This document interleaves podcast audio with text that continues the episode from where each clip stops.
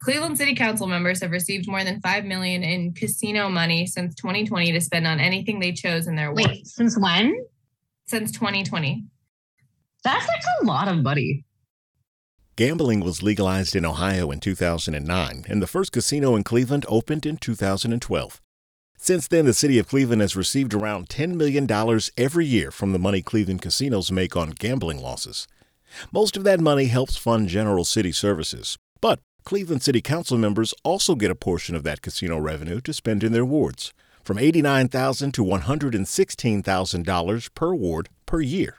Since 2020, Council has used those casino dollars for local projects like lawn care for seniors and neighborhood events. Most of these projects are never discussed in a public meeting. Earlier this year, Cleveland Documenters interviewed more than 30 residents to find out what they knew and what they wanted to know about the city's casino revenue spending. Most of the residents we interviewed, 78%, had never heard of the city's casino revenue funds. No, I've never heard of it before. That answer would be no. No, I have not. I've never heard anything about it. This is the first time that I've heard the word casino money. No, I haven't. I know that there are casinos, Yeah. but I remember that from when I lived here before when they came about. oh, okay. Was that like in 2005? None of the residents documenters spoke with could ever recall being asked by a city official or council member how they might want the casino revenue spent in their wards. But they did have some ideas for how they thought those funds were being spent by council. I'm assuming it's the nonprofits in the neighbor in the ward, but I'm not sure. I really have no idea.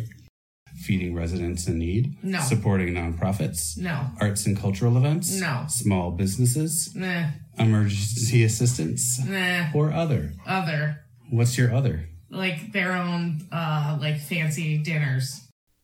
Documenters also asked residents if they got to pick how to spend $116,000 in their ward, what would they spend it on?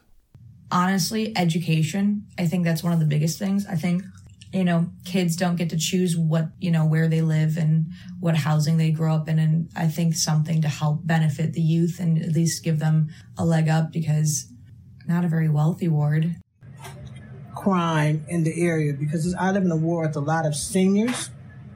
Although there's a high school in the area, John F. Kennedy High School's in the area also.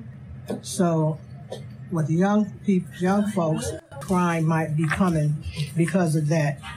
But basically, on some type of some way to combat crime in the area. repairing these broken down houses and painting them up. If you got to pick, this is my favorite question.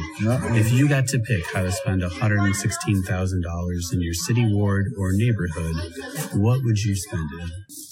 One, I will find a way to get the homeless off the street because that's a not a big problem, but it's a problem in my neighborhood, especially up and down Lorain. The other thing, I would build low income housing for uh, people that struggle. Put up a program where people can learn how to manage money to stay in their house. Okay. Put up some good cheap supermarkets for the people. Okay. Transportation for the seniors. Got a good list. I keep talking, I have a list. Yeah. One resident in particular, Loretta Slaughter of Ward 1, had some questions of her own.